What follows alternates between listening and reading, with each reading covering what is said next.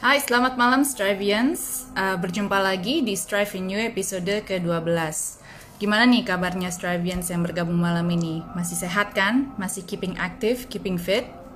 Coba kita sapa dulu.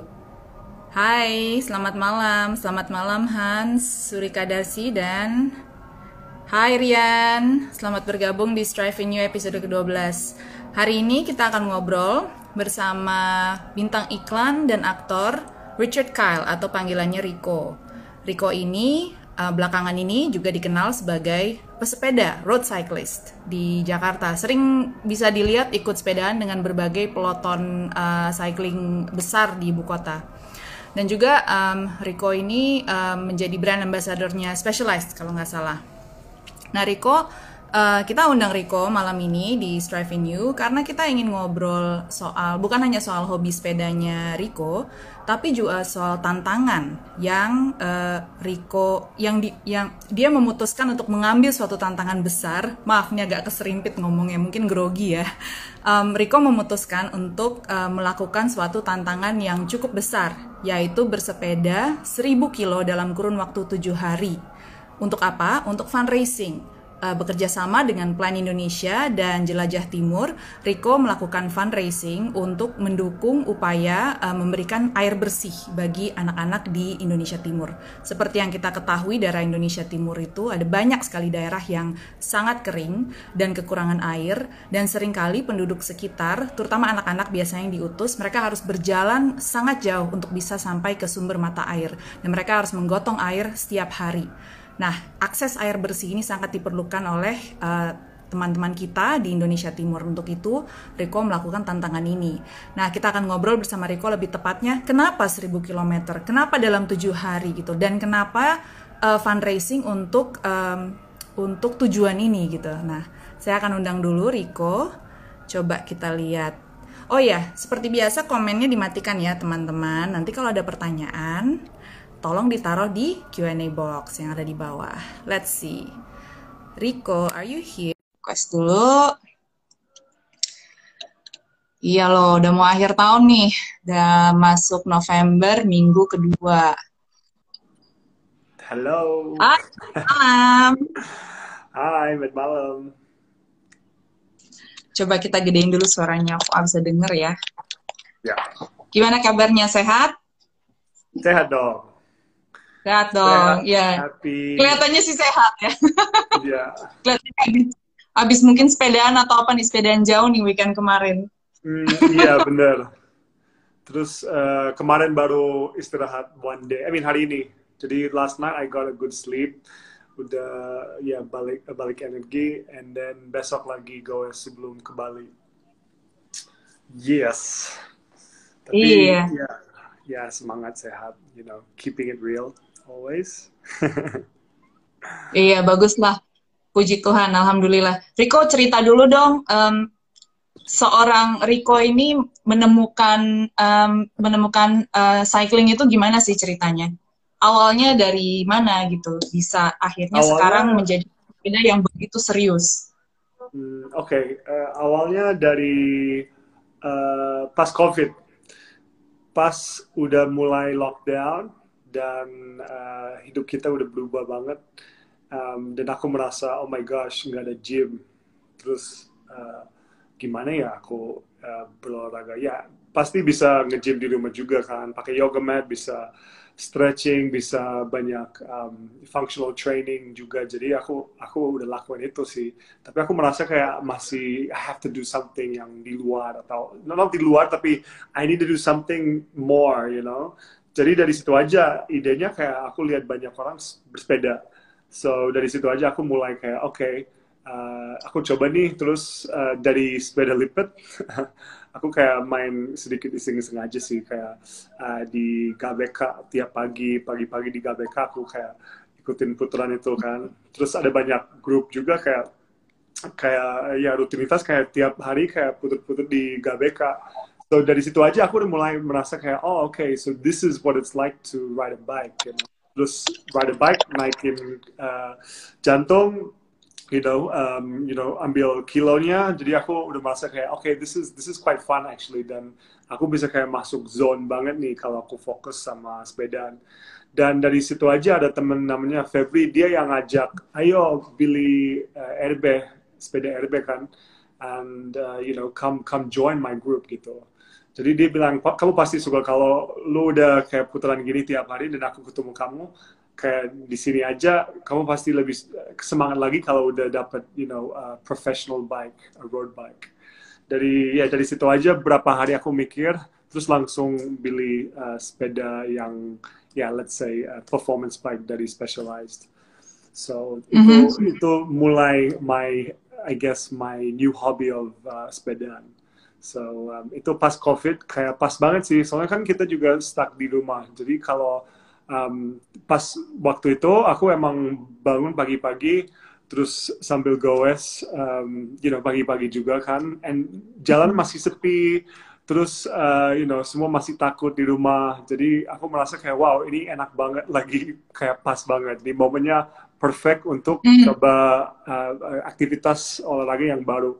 Dan ternyata emang jadi serius itu kenapa ya, mungkin because gue terjun langsung aja dari COVID pandemic ini, dan dari situ aja aku udah intense aja dari awal. So from that day I just started pushing really hard, coba main-main pas lagi manjat di mana-mana, kayak di Puncak, di KM0, di Suntul, di mana-mana. Jadi dari situ aja udah kayak, wow, this is so cool. Aku ada banyak waktu untuk goes. So that's what happened. Just became addictive, became intense. And then I tried to, I just put on the next level so I could become more part of the lingkungan. Iya, langsung Mbak. Cepat sekali ya ininya progressionnya, dari mulai awal tahun sampai dengan sekarang sudah menetapkan challenge untuk diri sendiri, yaitu bersepeda 1000 km dalam 7 hari. Itu kan luar biasa. Apa memang udah sifat aslinya Rico ya, setiap kali misalnya menekuni sesuatu itu langsung serius gitu? Apa memang udah sifat aslinya? Ya mungkin merasa langsung kayak emang ini salah satu olahraga yang sehat banget buat kita, because we know kalau misalnya kita kerjain jantung kita naikin the heart rate, which is called cardiovascular right exercise, terus itu banyak manfaat kan. So from I'm a healthy guy, I like to my gym was my whole life, and that's how I got healthy and built my stamina and my strength. Jadi ini cuman kayak bonus aja untuk kayak fokus on my cardio as well to make me even more healthy. So kenapa ya I now udah biasa kan kalau orang sepeda kita kayak ambil kilo-kiloan, it's so normal for us to get distance. Kalau orang yang belum sepedaan dan kita kasih tahu kamu bersepeda berapa jauh hari ini, aku bilang 60-an. They're like what? 60? Itu kayak dari sini sampai mana ya? They get shocked, mereka kaget kan. Tapi for us now udah biasa. I think the challenge of 1,000 km, tapi bukan di dalam 7. Aku lagi mikir sekitar 7 atau 10 hari. I don't know. I know the challenge would be lebih mending secepatnya. Jadi kalau bisa do my 1000 km di dalam 7 hari ya pasti itu perfect banget. Tapi I cannot yakin aja. I guess it's more of a focus aja. Like I'll set my mission to do di dalam 7 hari. Tapi kemungkinan ada beberapa kendala juga, lagi nunggu 2 temen yang mau ikut yang terakhir juga, so I'm trying to arrange the perfect timing gitu. Oke. Nah tadi Rico menyebutkan bahwa bagi road cyclist sama yang bukan road cyclist itu melihat hal-hal seperti jarak itu berbeda ya. Kalau misalnya bilang ke orang biasa yang bukan cyclist 60 km itu jauh banget, tapi kalau misalnya buat road cyclist dia ngitung itu cuman goes 2 jam, gitu kan? Iya, benar. Dari situ, apa yang pandangannya Rico yang berubah sejak mulai goes serius, sejak mulai jadi road cyclist? Ada nggak hal-hal yang cara pandangnya yang berubah soal kota, gitu, soal olahraga, soal komunitas? Cerita dong. Ya, mungkin for me, aku merasa kebebasan kan, kalau kita bawa sepeda atau bawa alat yang punya 2 roda. So for me, aku merasa banget itu, dan I'm a very adventurous guy yang suka jalan-jalan, suka explore, suka keliling kemana-mana. Dan for me, it's just such a perfect tool buat you know, to travel with. Jadi I think the whole ambience, suasana kita dapat sama bersepedaan kalau di dalam kota atau lagi jalan-jalan, kalau lagi libur, it makes so much sense to me now. Dulu aku mikir kayak mungkin ini ribet deh, something segede ini untuk bawa kemana-mana. Tapi menurut saya, aku udah kayak, I guess mindset udah berubah. Dan aku feelingnya nggak harus bawa sepeda kemana-mana. Dimanapun gue jalan atau mengekspor, kalau ada asfal yang lumayan cukup atau bisa main di sana, aku pengen bawa sepeda, gitu, itu aja. So I guess the difference with this world of the road bike, I think it's to do with escape, adventure, dan apalagi there's this adrenaline of risiko juga, there's this adrenaline of fast pace, cepet, you know, our speeds, kita bisa naikin speed lumayan, you know, dan kita bisa tahan juga lumayan lama. So I think there's this wind juga, the wind, like, you know, dulu sebelum aku bawa sepeda, sebenarnya I was a big motorbike guy yang suka kayak touring sama motor, kayak custom motor kemana-mana dulu, kayak di Thailand, di Australia, di mana-mana sih. So for me there's this I guess suasana yang beda kalau kita bawa sesuatu yang ada di dua roda. So it just makes so much sense to let go and be free and kind of you know obviously challenge yourself to do something better. Iya, nggak heran ya sekarang jadinya sepeda itu jadi booming ya, karena di saat orang-orang harus ada di indoor gitu ya, stuck di dalam, ketika mereka dapat kesempatan buat bersepeda di luar, mereka dapat apa yang tadi Rico bilang ya, sense of adventure, freedom gitu ya, belum lagi ketemu matahari, sehari-hari yang biasanya keluar ketemu matahari, ini dari pagi sampai malam di dalam WFA gitu ya, atau sekolah online. Iya sih, pasti ya, pantas aja ya sepeda jadi booming sekarang. Nah, kita sekarang mau ngobrol soal sehari-harinya Rico sebagai pesepeda ya. We're not gonna talk about you as anything else. Rico the cyclist. Okay. Sehari-hari gimana? In a week gitu. Lo tuh sepedaan setiap pagi kah? Terus atau 2 kali seminggu kah? But what does your training regime look like? Normally ya, kalau memang ada project aneh-aneh gitu ya. Ya, pas lockdown emang rajin. Jadi aku kayak biasanya sepeda 1 hari, satu hari break. So dulu rajin banget. Tapi udah 2 bulan lalu mulai banyak kerjaan, banyak syuting segala. Jadi aku kayak kurang banget sama latihan. Tapi pengen bersepeda, cuman ya nggak dapet waktu. Kan kalau kita bersepeda biasanya pagi-pagi dan udah cukup kalau di dalam kota emang 2 jam udah cukup kan. Kalau misalnya touring, ya bisa ganti mindset juga kan. Kalau touring kita lebih less aggressive, less competitive, and kita bisa lebih kayak santai jalan-jalan, stop di berapa spot, bisa sambil makan gimana, terus balik ke tempat yang kita nginep kan. So in the past month or 2 months, I've been doing less bedan, less latihan, lebih bike touring yang santai. Dan itu aku merasa banget kayak aku lagi kurang you know, my stamina is less, my power is less, and my muscle has lost a lot juga. So to be honest, sekarang saat ini lagi sepedaan kayak tiap hari. Cuman hari ini aja aku dapat 1 break. So udah selama about last week around 6 days I rode every day. Itu sekitar 50 kilo, 60 kilo during the week, and then the long weekend ride, which is 100 kali. Okay. Yeah. So right now aku lagi kencengan supaya kaki lebih kuat dan ya jantung juga lagi siap buat yang 1000 kilo challenge ini, Jelajah Timur. Jelajah Timur, luar biasa. Terus kalau misalnya bicara soal rute, atau apa jenis tipe ride-nya paling suka yang seperti apa sih? Sukanya yang flat terus ngebut atau nanjak dan ngos-ngosan. Oh, semuanya ngos-ngosan sih ya, tapi yeah. Lebih suka nanjak atau flat atau rolling kalau, gitu kan. Kalau aku bisa, rute mana yang paling suka? I think kalau aku bisa pilih sih, gue suka banget sama manjat. Jadi kalau misalnya ada bukit atau ya whatever, gunung, a challenge yang you know, kita udah lihat nih ada route yang you know, 50 kilo atau 20 kilo.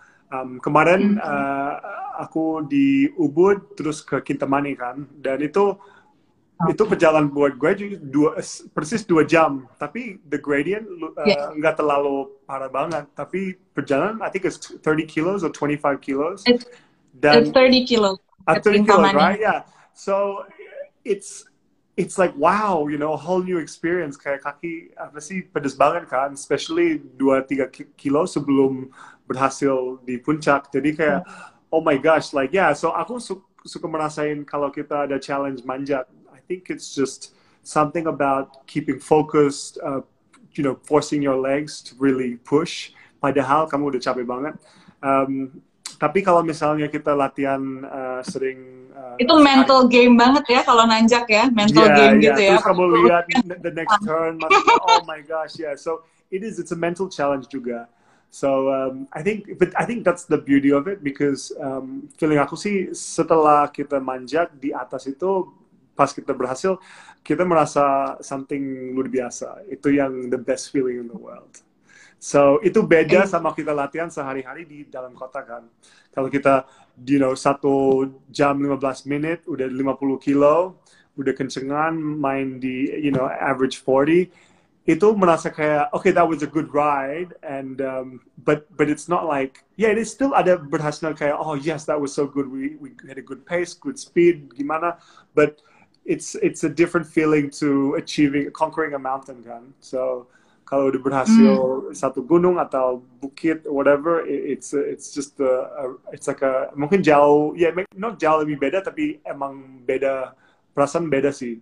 So I think yeah, that's the difference. Kalau aku sih yeah, I think I like climbing. Kenapa? I don't know why that is, but I think it's to do with the mindset, like I said before, and the challenge to finish, to get up there. Yeah. Iya, berarti rute-rute favoritnya ada di luar Jakarta dong ya semuanya. Tadi disebut Kintamani. Terus mungkin baik ke puncak ya. What's it called? Rindu Alam di puncak. Rindu Alam. Apalagi ya. Masih ada banyak sih ya. Masih ada banyak. Cuman lupa namanya. I haven't done that many. I think masih harus explore lagi. Dan kata beberapa teman aku sih. Kalau yang ikonik di Indonesia kan adalah ride ke Bromo, ke Wonokitri. Oh iya, pengen banget lah. Kan ke Bromo 40 km, iya itu aku biasanya. Ini apa namanya rute ikonik, salah satu rute ikonik bagi komunitas pesepeda di Indonesia. Nanti mungkin suatu hari bisa jelajah ke sana. Yeah, good idea. Good idea deh. Iya, mental game-nya luar biasa di situ juga.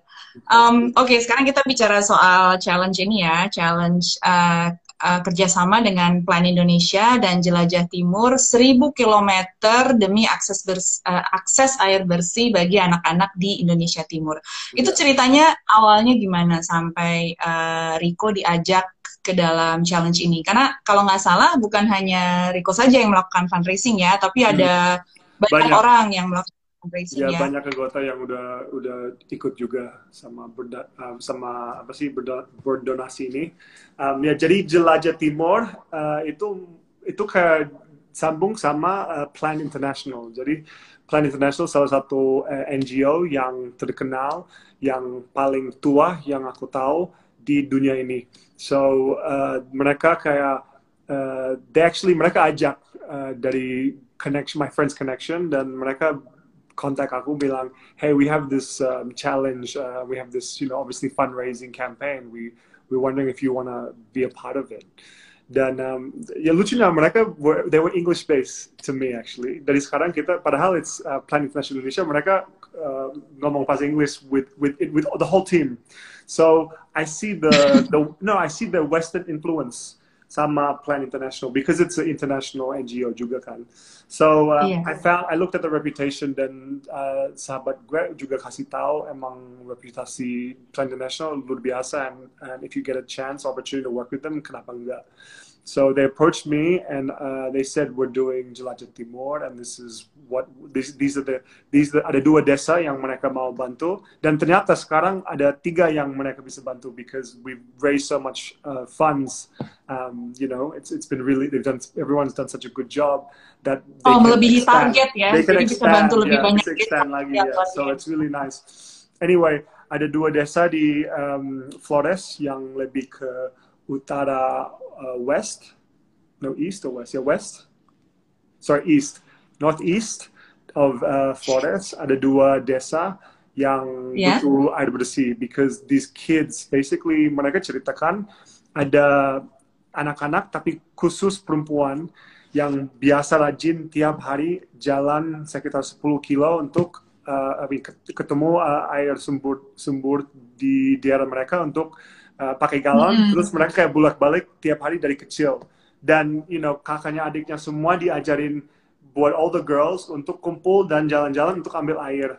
And they do this since they were born. Like, not when they were born, tapi when they were old enough to go walking to get water, kan? So, yeah. 10 km ya, guys. Itu kita harus ini dulu, pahami dulu. 10 km tuh jauh loh untuk jalan. Yeah, exactly. Jadi, supaya teman-teman audiens yang denger bisa paham ya, that's what itu dia. Dan mikir juga cuacanya, mikir tempatnya di NTT juga, pasti desa mereka pasti kayak, you know, sekitarnya kering, typical Flores, really dry, and I'm sure the vegetation is very dull and dry as well. So buat mereka emang that's their only choice to get water buat their home kan.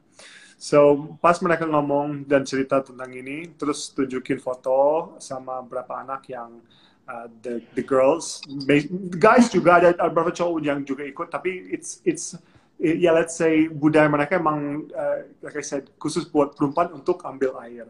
So it's a girls thing. Jadi in some ways for them mereka approach me untuk empowering women, untuk kind of help those girls juga. Jadi pas aku dengar these girls need help, itu yang aku kayak merasa kayak I will help them, this is good, this is a good cause. Jadi I don't know, aku merasa kayak ya kasihan, obviously, you know, ini udah biasa buat hidup mereka. Dan katanya juga pas mereka udah ambil air mereka ke sekolah, dan banyak anak-anak perempuan ini juga kayak tidur di pas lagi kelas, lagi les. Jadi they're so tired and exhausted they fall asleep in class. So ini juga effect mental mereka, effect their, you know, obviously their future studies. Yeah. So ya semua hal-hal kayak gini di ini aja. Atau emang suara kamu tiba-tiba mengecil? Enggak, halo. Coba. Is it better? Maaf. Suara kamu tiba-tiba mengecil di aku. Really?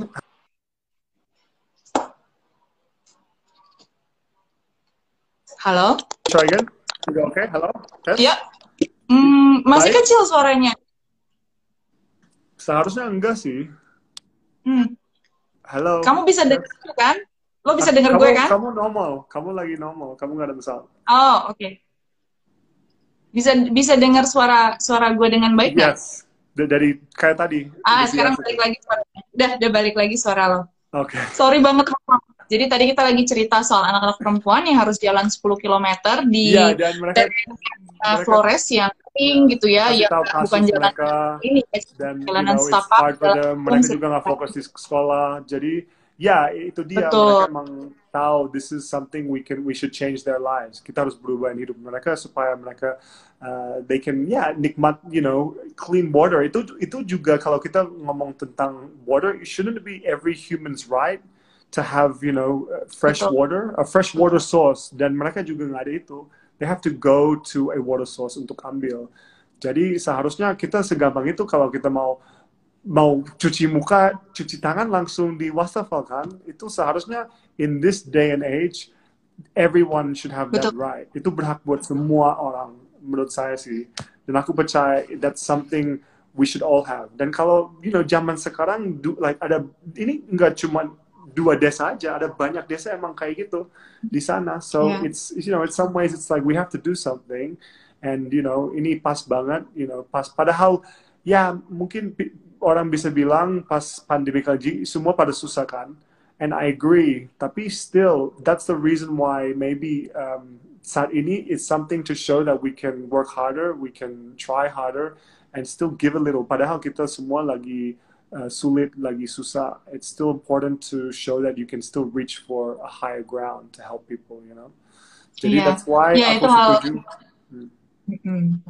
Betul, melakukan hal seperti ini yang Rico lakukan menimbulkan kesadaran atas masalah ini, ada masalah ini loh di luar sana, dan juga menciptakan empati itu menurut gue sih keren banget, dan semoga ini nantinya bukan hanya bisa mendatangkan sumbangan yang banyak ya, tapi juga ini kan sebenarnya tanggung jawab pemerintah juga gitu, semoga bisa menggerakkan pemerintah dan stakeholder lainnya ya, terutama kan kita tahu di daerah Flores NTT akan menjadi target pembangunan pariwisata. Semoga bisa kemudian masalah sederhana ini bisa segera diselesaikan karena ini hajat hidupnya masyarakat di sana. It's a basic right seperti yang lo bilang tadi kan. Sampai harus berjalan 10 km setiap hari untuk mendapatkan air, kemudian pendidikannya terlantar gitu, itu kan berdampak pada satu generasi di sana, jadi kita harus melakukan sesuatu. So, kudos to you, it's great that you're doing this, karena dengan pengaruhnya Rico, with your influence, with your cloud gitu kan, yeah. Lo bisa mendatangkan banyak perhatian atas masalah ini yang, yeah. Bayangkan kita udah merdeka berapa tahun, di sini masih masalahnya adalah air bersih yeah. Gitu kan. Ada satu hal lagi, bukan cuma mereka tawarin buat campaign ini untuk membantu dan share and obviously help donate, tapi aku merasa, padahal aku tahu cerita mereka begini dan aku pengen gerak. For me, I feel like someone, you know, I guess I can say yes, I'm, I guess salah satu public figure di Indonesia, dan I feel like, you know, people who are public figures in Indonesia, I think we all have to do something, we all have to make a difference, because kita ada platform yang sangat gede, sangat tinggi, you know, and yeah. If we don't use that platform for the good, then we're not influencing other generations behind us.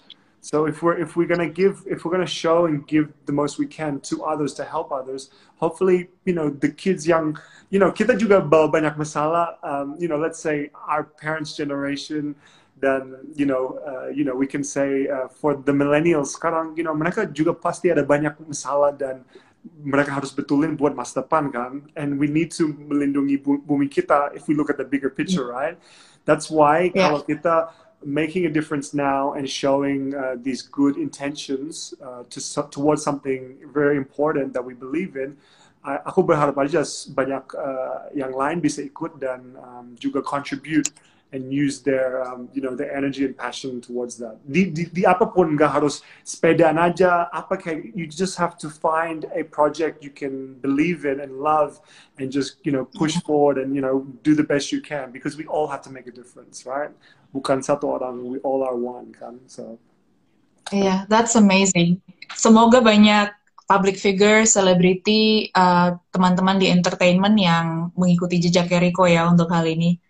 Gila luar biasa, karena bayangkan kalau misalnya semua memakai platform mereka untuk yeah. melakukan perubahan gitu. To make it... Exactly. Dan aku juga nggak tahu kayak, gue juga kaget kayak. Pas mulai, ini pertama kali aku berdonasi kan untuk bikin campaign and raising these funds. Jadi aku nggak tahu, aku bilang sama mereka, I don't know how much you raise, but I'll do my best.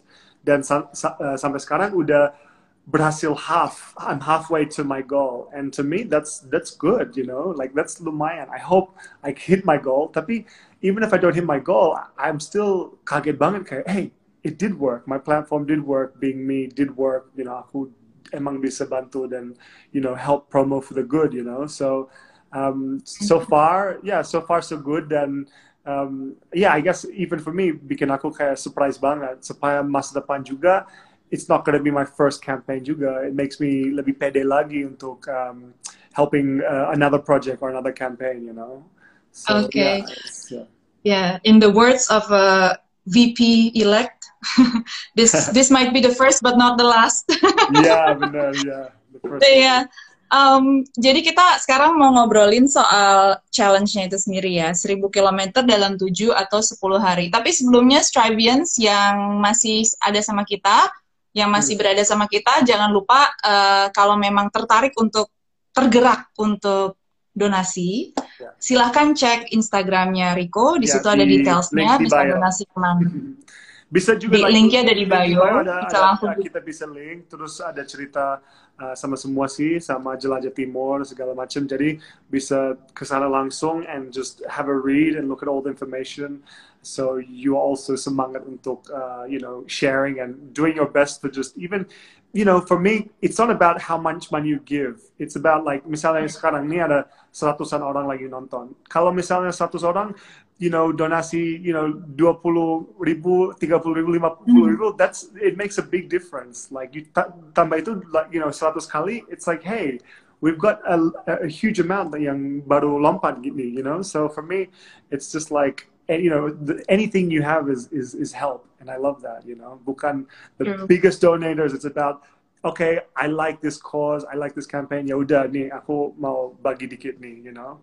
So yeah, that's how I feel about it. So that's, you know, that's why campaign ini udah mulai, aku mulai dari bulan lalu, jadi 2 months of raising donations. So end of this month udah donasi udah tutup kan. So selama ini it's just great that even I've just had, you know, I've had people putting 20 or 30 and like for me it's just tambah lagi, it's just amazing. Every little bit counts. So it's really cool. Okay, bikin aku semangat lagi sih. So that's why. Ayo kita rame-rame nyemangatin Rico. Mari kita nanti berbondong-bondong klik link di bio-nya Rico atau di Instagramnya Jelajah Timur, cari tahu lebih mengenai campaign ini, dan semoga teman-teman yang hadir malam ini tergerak untuk memberikan donasi kecil untuk berbagi gitu ya Rico ya. Nah sekarang kita mau ngobrol soal challenge-nya itu sendiri ya, 1000 km dalam 7 sampai 10 hari. Tadi kita udah ngomongin soal kebiasaan training atau bersepedanya Rico. Tapi untuk challenge 1000 km ini itu, pertama kita mau nanya dulu, itu akan dilakukan bagaimana dan di mana? Wait, sorry, trainingnya? Maksudnya latihan kan? Tadi kan udah ngobrol soal latihan dan keseharian. Kalau challenge-nya sendiri ini akan dilakukan di mana dan bagaimana? 1000 km itu akan dilakukan. Okay. Sip, sorry ya. Tadi aku bilang, what am I doing for my training? Okay.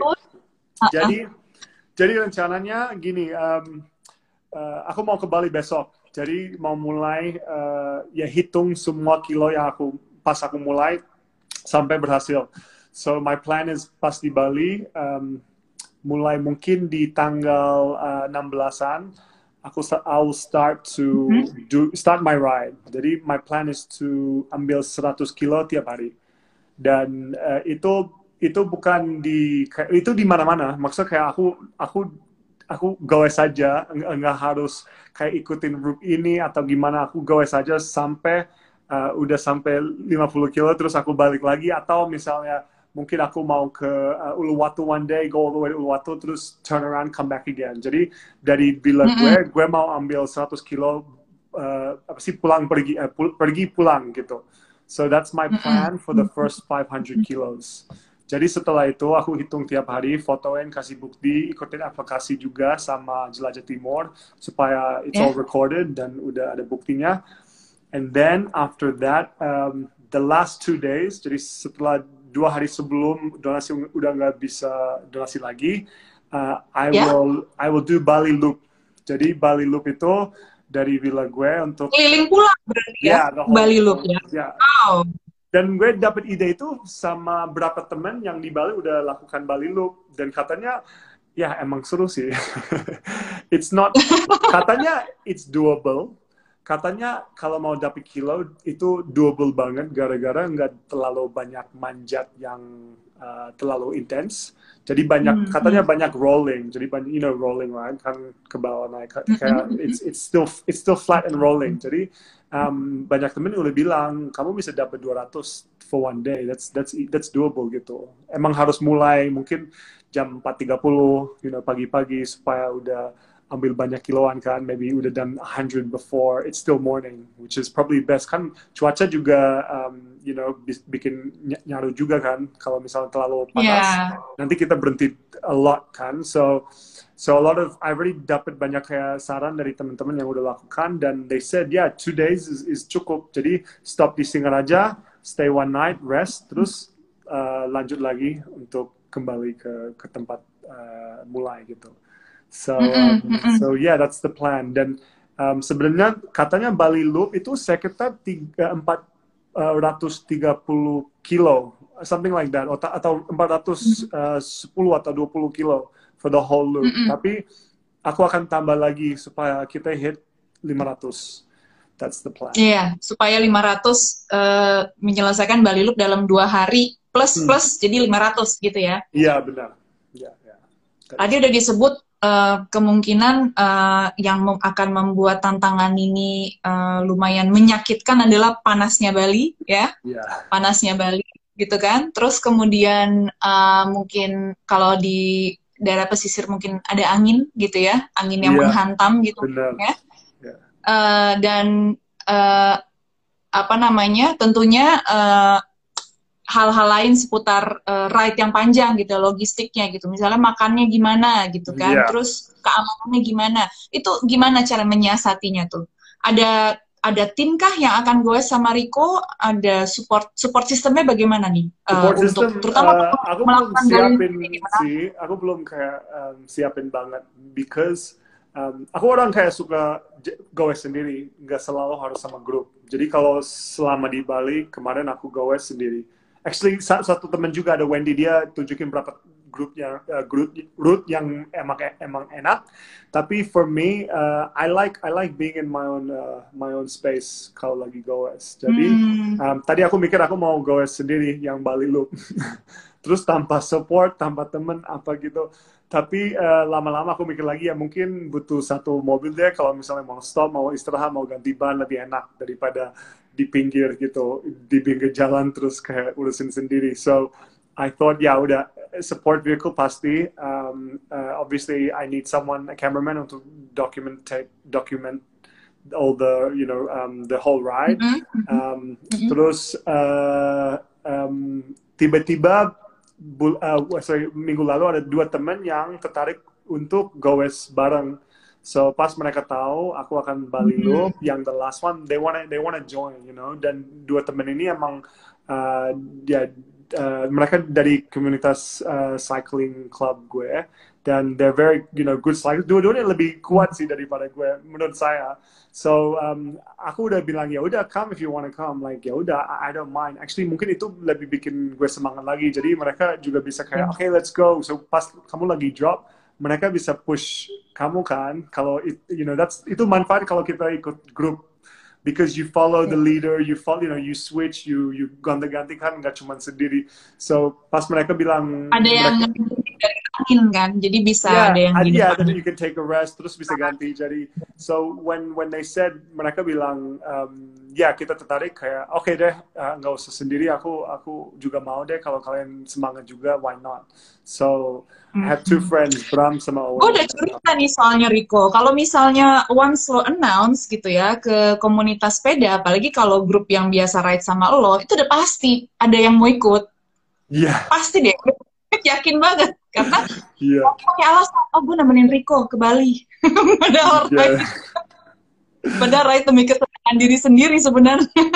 Iya sih, tapi it's funny juga sih, because even though gonna come, aku udah bilang ya udah kalian bisa stay at my villa juga. Jadi aku udah siapin tempat buat mereka juga. So ya udah kita bikin kayak liburan, for. Bener. Gampang dapat visanya dari istri-istri Rico, kalau bilang oh ini demi akses air bersih di NTT, gue nemenin Rico. Iya. Iya. Kalau nggak ada campaign ya sulit lah. Ke Bali sendiri ya nggak mungkin. Nanti kan kenapa nih gitu? Nggak sih, kalau maksudnya gue aja yang udah lama nge-goes, gue denger begitu tuh tempted gitu loh untuk masa sih dia nggak mau ditemenin, pasti banyak sih yang mau nemenin Rico kalau lo announce. If you announce it to the world, you need people to ride with you. I bet they will come in droves. Setuju. Tapi kita bicara lagi soal 1.000 kilometer ya. Tadi semuanya akan dilakukan di Bali. Dan 500 akan dibagi setiap hari 100 sampai dengan 5 kali. Lalu 500 itu ride keliling Bali, Bali Loop ya. Nah, persiapan untuk itu gimana? Jadi hari katanya Rico sekarang udah mulai gue setiap hari nih gitu kan. Terus nanti nih ke Bali langsung nih gue 100 gitu ya langsung, nggak apa-apa itu? Enggak, pas balik besok, enggak. Sebenarnya aku ada syuting, ada kerjaan. Jadi masih ada berapa jobs di Bali dulu. Jadi pas, maksudnya kalau udah beres kerjaan di sana, masih 1 minggu aku mulai goes. Tapi kalau misalnya ada kesempatan buat goes training, aku pasti goes just to build up. Tapi feeling aku sih it's okay. Maksudnya kayak buat yang mulai awal-awal, I think 100 kilometers per day seharusnya gampang sih. Doable, bisa ya. Kalau misalnya aku sering mulai ya. Jam 5 aja udah gampang. You know, it's much cooler. You know, you can get the kilometers gampang sih. Karena Rico memang udah sering melakukan endurance ride ya. Maksudnya dalam perjalanan sebagai pesepeda, endurance ride itu 100 kilo itu ya makanan setiap hari, setiap Sabtu atau Minggu ya, weekend ride-nya. Tapi Rico pernah kan ya ride jauh? Yang paling jauh, aku bisa ceritakan. Jadi yang paling jauh itu awal-awal mulai COVID juga. Jadi I think mungkin 1.5 minggu udah goes. Nggak juga sih, mungkin 2 bulan udah goes, gue coba Jakarta Bandung. Jadi aku ditawaran sama beberapa teman untuk Jakarta Bandung ride, and wow, that is crazy. Waktu itu lumayan, itu paling sulit, paling jauh. Padahal cuma 170-an, you know, kita manjat, you know, dari Bogor aja sampai you know, Puncak, terus turun, it's a experience, you know, it's doable, but it's, you know, you need the right equipment, okay? You need to have the right intake, the right gels, the right, you know, bars, kan, makanan, itu penting banget. Dan aku merasa kalau nggak ada gels atau makanan, snack, coklat apa, kayak pas lagi goes, I can't imagine, you know, we can finish, atau even semangat aja. Gue masih ingat waktu naik puncak, mungkin 5 kilo sebelum udah berhasil ke atas, jadi itu mau break makan siang kan, our first proper break. Dan dari Jakarta ke Bogor tadi itu udah 50 kilo katanya, I think, 50 atau 60 kilo. Jadi from di atas puncak itu udah di bawah 100, jadi katanya 90 kilos, I think. Dan aku ingat, 5 kilo sebelumnya aku nyantuk banget, bukan capek, lemes kayak nyantuk, kayak pengen banget, oh my god, kalau aku bisa tidur 15 menit aja enak, aku pasti dapat semangat lagi.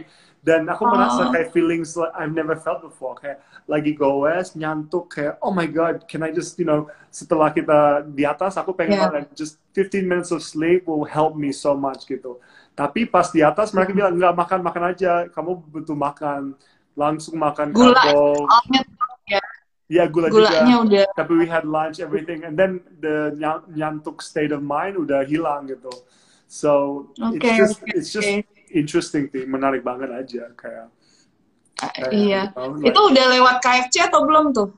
5 kilo sebelum nyampe Mang Ade ya, Mang Ade. Makannya di mana? Di you know, where there's like ada satu warung yang kayak ada banyak foto sepeda gitu. Oh iya, itu namanya warung Mang Andi. Iya, that's right. Itu warungnya, iya.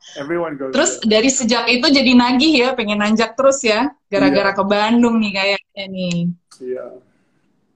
Kita harus berterima kasih sama teman-teman yang ngajakin Rico ke Bandung waktu itu. Kalau begitu.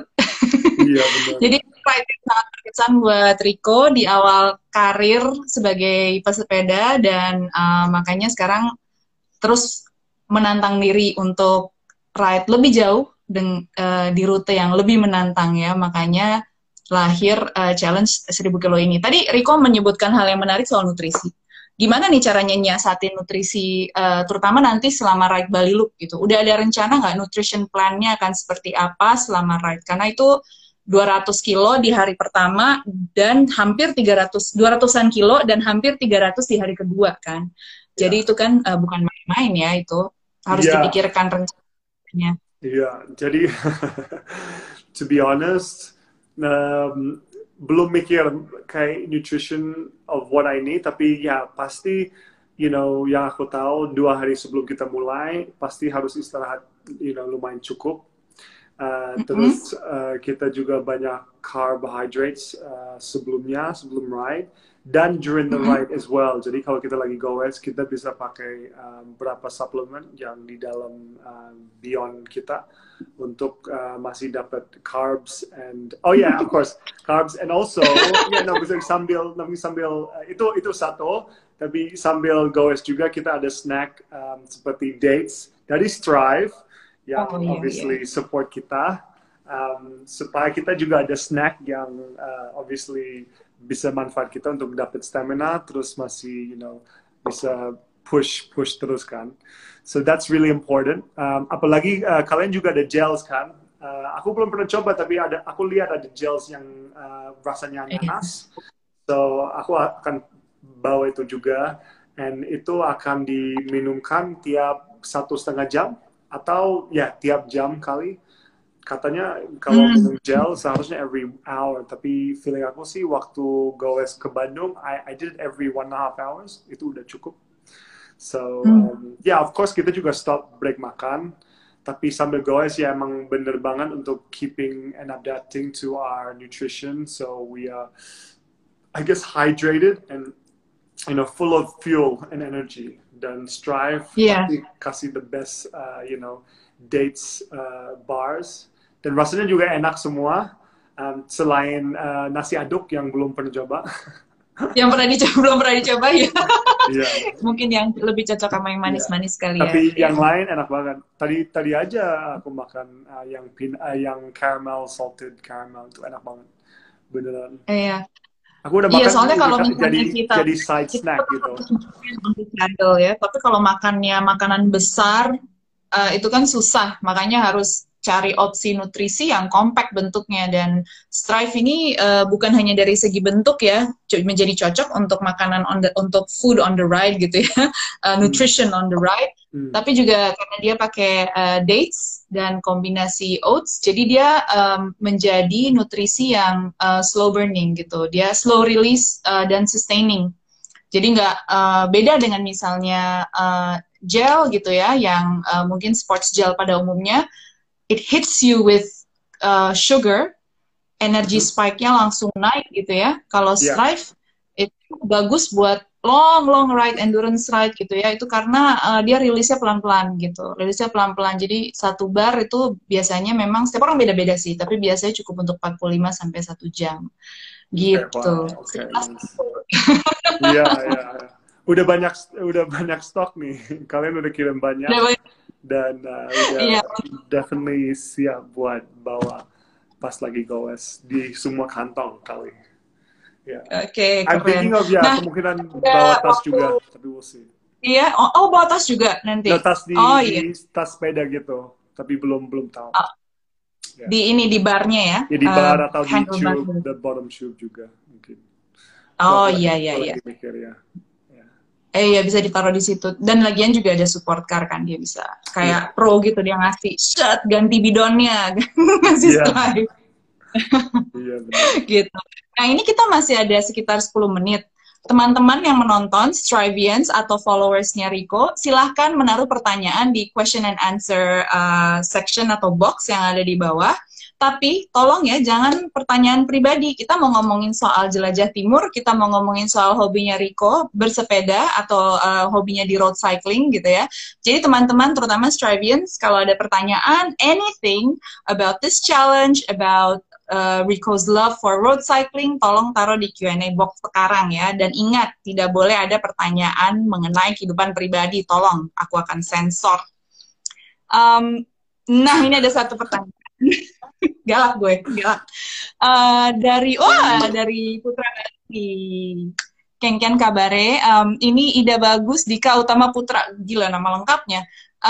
Ide bagus, Dika bertanya, apakah saya bisa join? Saya asli Bali, saya tertarik pengen dokumentasi. Nah, gimana itu? Ini kayaknya bakal crowdnya gede nih lama-lama nih, Rico. Iya bisa sih. Gini-gini aja. Nanti kalau misalnya Bali Loop ya sebenarnya aku nggak pengen di grup, katanya kan dari dulu pengen sendiri, tapi ya ada berapa temen, 2 temen yang mau ikut. Jadi aku udah siapin yang rencana buat the Bali Loop itu terakhir, dan itu kayak lebih ke pribadi sih, soalnya I need to organize my team and my camera team juga. Tapi yang 100 kilo tiap hari yang build up, aku ada berapa grup yang ingin ikut as well. Soalnya mereka juga mau bantu. Jadi aku tinggal cuma siapin aja what days, nanti aku sebutin what time, dan kita bikin meeting point aja, terus mulai dari situ. So, siapa yang mau ikut satu ride yang 100 kilo, supaya aku bisa hitung dan masuk ke hitungan Jelajah Timur, boleh banget, dan aku terima. Dan aku akan bikin a post on one of the days. Aku belum tahu what day, but I'll give the date and the time. And then kita bisa lakukan yang 1000 kilometer itu bareng. Oh, oke, ya. 100 yang persiapan, build up to the Bali Loop ya. Yeah. Tapi kalau Bali Loop-nya itu memang butuh persiapan khusus, jadi maaf sekali teman-teman, Rico akan organize timnya sendiri. Tapi yang untuk yang 100, apabila if you're a cyclist dan if you're based in Bali, itu ada kemungkinan untuk bisa join. Yeah, gitu. Oke, nah ini ada pertanyaan kedua. Oh, makeup artist nih. MUA by Cahayu. Buat Kak Richard, mau nanya nih, untuk nyiapin energi bisa keliling-keliling dan traveling itu apa saja sih persiapannya? Nah, kalau ini harus ngomongin nutrisi sehari-harinya Rico nih. Yakin banget nih gue, seorang Rico nih nggak makan bakwan goreng dan tahu isi seperti seorang Ditri. Iya, apa ya, sebenarnya kan aku pescatarian and I've been like that for 1 year now. Jadi banyak sayuran dan bisa dapat banyak protein dari sayuran seperti tahu, broccoli, cauliflower, banyak protein di dalam sayuran. Jadi banyak orang mikir kayak kalau kamu jadi kayak vegetarian gitu gimana ya? I mean like nanti kamu nggak dapat intake yang benar. Tapi it's not true, but there is a true factor. Gue selalu harus kayak dihitung protein juga intake, and itu caranya lebih ke I take vegan vegan protein powder. Jadi itu salah satu extra boost for me that I take twice a day. So usually after the gym atau before I sleep, or a time where kurang makan, I have my protein shake. So I take vegan protein shake, dan itu something I take with me everywhere. It's like penting banget, you know. So I know supaya aku emang bener dapat my 400 grams of protein every day. That's berapa gram protein sehari? 400, 300 to 400. 400, 100. 400 grams. Wow. Yeah. Luar biasa. Dan protein shake-nya pagi dan sore. Jadi bagi Mbak Ayu tuh yang tadi nanya ya, jangan lupa ini Rico begini karena powered by plants, kayak gitu. Yeah, powered by plants. Ya, yeah. Powered by plants dan powered by plan. Jadi planningnya, I mean dulu pas gue lebih sibuk sama banyak kegiatan, aku dulu kayak bikin banyak meal plan sendiri. Jadi pas aku di tempat, aku nggak harus kayak, oke, aku makan apa ini? Ada makanan yang sesuai nggak sama my nutrition, right? So biasanya aku buka my own tray, Tupperware, terus makan sendiri yang aku udah siapin 1 day beforehand gitu, or 2 days beforehand. Oh wow, jadi memang menyiapkan makanan sendiri itu dulu lebih susah. Sekarang udah nggak ada banyak waktu sih untuk kayak siapin itu. Cuman let's just say aku menjaga. Dan kalau misalnya kita ngomong tentang Bali, ya Bali mah gampang sih untuk cari makanan yang sehat. So for me, itu jadi bonus. Iya. Dan bagi teman-teman yang menonton Strivians yang hadir malam ini, kita juga sebelumnya sempat IG live dengan beberapa nutritionist ternama. Contohnya Emilia Madi gitu kan, terus kemudian Alvina Olivia gitu. Kita banyak ngobrol juga itu soal gimana sih cara menyiasati makan sehat gitu, karena biasanya orang mikirnya makan sehat tuh susah gitu kan, makan sehat tuh mahal gitu ya. Ternyata bisa sesederhana Rico, bawa aja sayur-sayuran yang udah disiapin dari rumah gitu ya, atau makanan yang udah yang memang menjadi preferensi kita yang dibutuhkan oleh tubuh kita gitu. Nah, aku akan ambil pertanyaan terakhir, karena biasanya kita mengambil 3 pertanyaan sebelum kita mengakhiri sesi ini.